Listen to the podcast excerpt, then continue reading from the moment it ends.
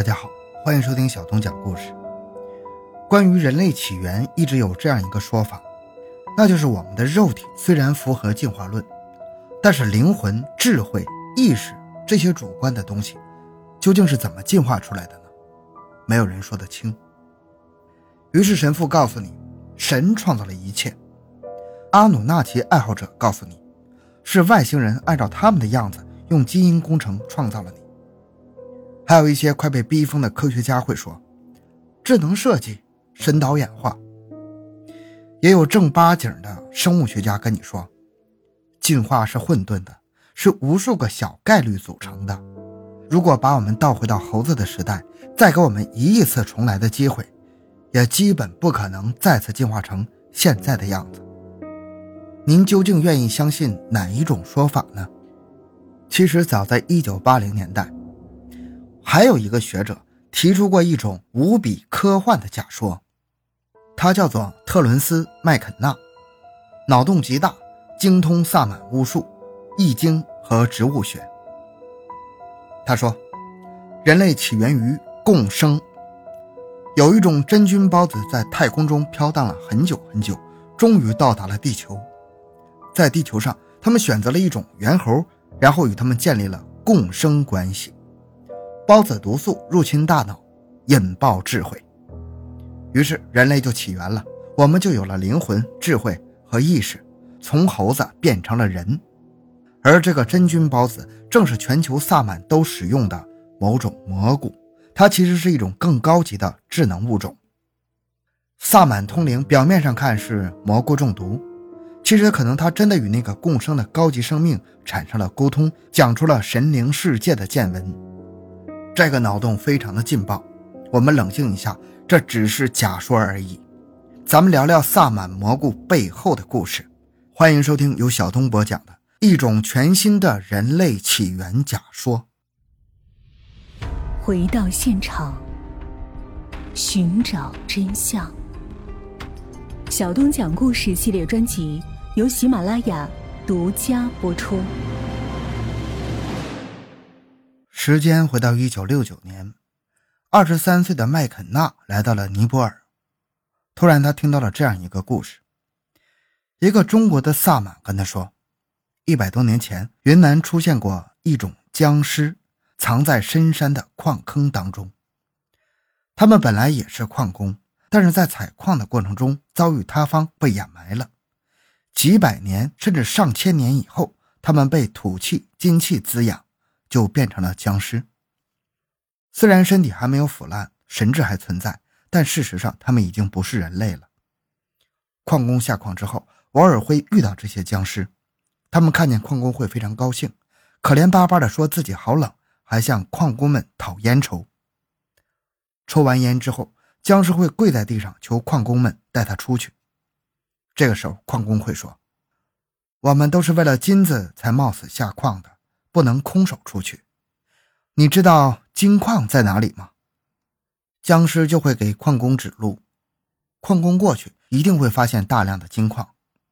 到了要出去的时候，矿工会跟僵尸说，我先出去，然后放篮子下来，再拉你出去。矿工把僵尸拉到半空的时候，就会把绳子剪断，僵尸也就掉下去摔死了。有一次矿头知道这件事儿，他很仁慈，就拉了一个僵尸上来。矿工想要制止，但是已经来不及了。僵尸一见到阳光，皮肤全部化成了血水，非常的腥臭。矿工让大家捂住口鼻赶紧跑，这些血水和腥臭都带有瘟疫，会杀死正常人。听完这个故事，麦肯纳突然意识到，这个鬼故事正是他在寻找的真菌线索。那些僵尸根本就是活人，也根本没有被埋上几百年上千年，他们还没有死，只是在坑里误食了大量真菌菌丝而变得和僵尸一样。在他的调查中，某些萨满就会用蘑菇菌丝来干扰神经，把人变成僵尸。科学家首次在实验室中发现真菌干扰神经的事件发生在1943年。瑞士山德市实验室，一个叫做霍夫曼的年轻人打开了一瓶尘封5年的提取物，编号25。这是一种真菌提取物，5年前霍夫曼亲手提炼了它。当时其他的铜皮刺提取物都被检测出有效，唯独这个25号提取物却在动物实验中没有任何效果，因此被封藏了。直到近几天，霍夫曼突然做了一个梦，一大群鲸鱼向他游过来，还唱着鲸歌，像是要提醒他什么事情。惊醒以后，那些鲸歌还一直在脑海里回荡，就像是鲸歌在指引霍夫曼一样，他拿出了柜子里尘封5年的25号提取物。刚刚打开盖子，鲸鱼就在脑海里爆炸了，自己就像坠落到深海当中一样，鲸鱼变成了彩色，扭曲的形状旋转着向他扑过来。这种感觉非常奇妙。慢慢的平静以后，霍夫曼看看表，已经过去了2个小时。化学家的本能告诉他，鲸鱼的幻觉就是来自这个25号提取物。为什么5年前的动物实验没有结果呢？正是因为动物无法描述幻觉。接下来的几天中，那些鲸鱼一直在霍夫曼的脑海里拨弄着他的好奇心。终于3天后的一个傍晚，霍夫曼在下班前提取了250微克的25号提取物，一口干了下去。250微克，一粒沙的1/10，剂量应该是足够安全的。霍夫曼刚刚想到这儿，整个人就断片了，进入了异世界。他看到了无数绚丽的画面，像瀑布一样砸向自己，还旋转着，五彩斑斓，感到了前所未有的陶醉和愉悦，还有不可名状的梦幻和想象。事实上，这个时候他正在骑自行车回家。到家以后，他躺在沙发上，幻觉还在继续。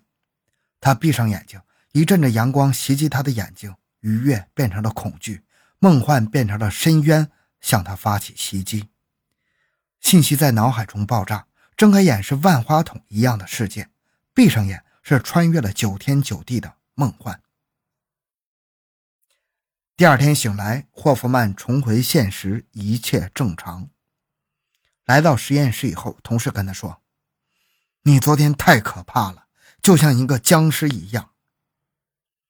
一瞬间，那些中世纪巫术、圣安东尼之火，所有的远古传说，霍夫曼全都想通了。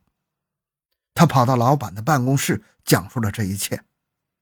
老板满脸的不屑，250微克，是你小子称错了吧？于是老板也称了250微克，一口干了下去。老板醒过来之前，咱们先来聊聊霍夫曼顿悟的那个圣安东尼之火是什么东西。公元945年，巴黎。这一年，圣火袭击了巴黎，整个法国南部，巴黎都笼罩在恐惧当中。2到3万人同时出现了同样的症状，他们先是出现皮疹，然后抽搐，开始癫狂的舞蹈，接着感到四肢正在被火烧一样，慢慢的变黑，接着坏死。整个过程疼得撕心裂肺，但是看不见一滴血流出来。哀嚎声响遍了城市和原野。不久以后，疼痛会消失，但是四肢也已经脱落了。被疼痛袭击的同时，他们还会觉得自己被天使送上了天，在飞，再被一只大手撕扯。教廷说，这是圣火在灼烧，只有坚信上帝意志强大的人才能免于圣火。无数人聚集在教堂里祈祷，但是圣火依旧会突然袭击他们，让祈祷变成哀嚎。圣医院的僧侣们说，祈祷圣安东尼吧，他曾经在隐修中战胜过撒旦，只有他能够帮你们战胜圣火。僧侣们穿上黑色的长袍，长袍上装饰着蓝色的十字架，医院的墙壁会涂成红色，中央祭坛摆放着僧侣们从沼泽中拉出来的动物尸体。所有人匍匐在祭坛旁边祈祷哀嚎。这就是中世纪的医院救治圣火病的唯一方法。圣火几乎笼罩了整个中世纪欧洲，持续了近1000年，甚至到了1951年，法国还爆发过一次圣火病。直到霍夫曼时代，科学家们才彻底搞清楚，这个圣火病是真菌中毒。真菌毒素让人产生幻觉，把人变成僵尸，还能摧毁人的肉体。原来中世纪欧洲主食是黑麦，黑麦被一种真菌感染之后，就会长出一根黑色的麦角。这些麦角混入麦粒之后很难被发现，但是被碾碎做成面包吃到肚子里，它的毒性就会显现出来。回到霍夫曼的故事，5年前他们正是在研究这个麦角，从麦角中提取出了各种真菌产物，25号原本认为是无效产物。但是现在老板也清醒过来，他也顿悟了霍夫曼的故事。这个25号产物后来被 CIA 开发成了原子弹级别的化学武器，只需要100微克就可以让人进入异世界，丧失自我，变成僵尸，任人摆布。据说它就是土真剂，一旦服用你就会变成没有意识、不会说谎的僵尸。显然这种真菌产物太邪恶了，只会把人类变成僵尸，不太可能把猴子变成人类。但是同时我们也从这个故事中看到了真菌改造神经的可能性。恰好科学家们也一直无法解释为什么在100万年前猴子的脑容量会突然变大，变成有智慧的人类。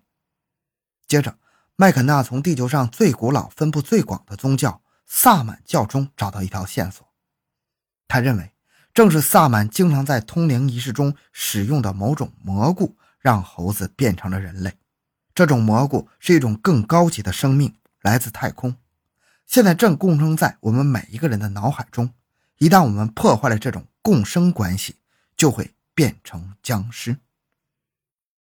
接着麦肯纳讲了这样的一个人类起源的故事。100万年前有一片森林变成了草原，森林里有一群猴子就不得不离开树梢，来到草原上觅食。这群猴子有一个雄性的猴王，但是到了草原上，就连猴王也变成了弱鸡，跑不赢，打不赢，简直成了草原的自助餐，只能白天躲在洞里，晚上出来觅食，活生生把自己活成了老鼠。食物最短缺的时候，他们就捡那些大型动物的排泄物，扒了点没消化完的东西出来吃。如果不出意外的话，这群猴子应该很快就会灭绝了。但是神迹降临了，一种蘑菇的孢子选中了这群捡屎的猴子，孢子变成蘑菇从排泄物中长了出来，猴子们吃了立刻觉醒。觉醒以后的猴子废除了猴王，形成了以萨满为中心的部落，萨满也就是那群猴子中吃蘑菇最多的那一只。然后他们变成了热爱和平、崇尚自然、四处游走寻找蘑菇的游牧部落，这就是人类走遍全球的动力。在这个理论中，人类并不一定起源于非洲，而是起源于某个适合蘑菇生长的高原，比如青藏高原。然后萨满带着一批又一批的部落，沿着某条蘑菇之路走遍了全球的草原，甚至跨过大海，跨过冰川，到达了北极的格陵兰，也到达了南极的火地岛。这也就能解释为什么远在南极的火地岛萨满跳起大神来，竟然和中国东北一模一样。这个萨满世界可能持续了好几十年，甚至兴起灭亡了好几波文明。萨满文明和现在我们的物质文明不一样，他们没有人间之王，没有那个雄性猴王，他们追求精神和灵性，追求和自然融为一体。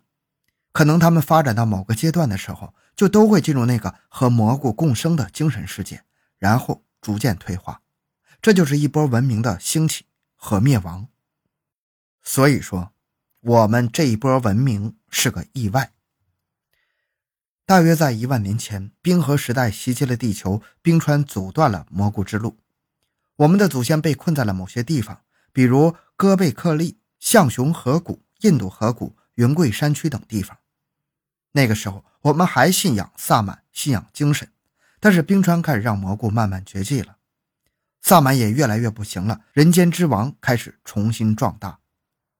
这个过程就是我们看到的哥贝克利石阵，为什么越远古的越宏伟，因为我们的祖先开始逐渐放弃萨满，信仰人间之王。我们的祖先逐渐放弃了游牧，放弃了萨满，变成了农民，变成了居民，开始建造城市，供养贵族。虽然我们觉得城市越来越庞大，文明越来越先进，其实可能在于我们共生的那些蘑菇看来，我们变得又和那群捡屎的猴子越来越像，抛弃了自然信仰，开始崇拜一个雄性猴王。这次冰川融化后，蘑菇并没有强求我们，让我们再次回到萨满的文明状态，而是让我们继续按照自己喜欢的模式发展，一直到今天。但我们当中始终有一些人会隐隐地感觉到自然在呼唤他们，精神世界在等待他们。这就是另外一个玄幻的故事。1997年和平号空间站，宇航员大卫在和平号空间站上发现了一个让人不安的东西。他打开了一块很少使用的控制面板，面板背后有一团失踪的冷凝水悬浮在空中，像一个保龄球那么大。这种冷凝水在空间站非常危险，很容易导致短路和设备爆炸。但是最可怕的是，大卫发现这团死水是黏糊糊的，还有很多小斑点悬浮在当中。很显然，这团死水中有微生物在生长。大卫将这些微生物采样后拿回地球培养，原来这是真菌，是蘑菇。那空间站的真菌孢子究竟来自于哪里呢？是宇航员从地球上带去的吗？还是来自于外太空呢？至今这都是一桩悬案。在这个事件以前，科学家们普遍认为太空中不存在孢子，孢子也不可能在太空中存活。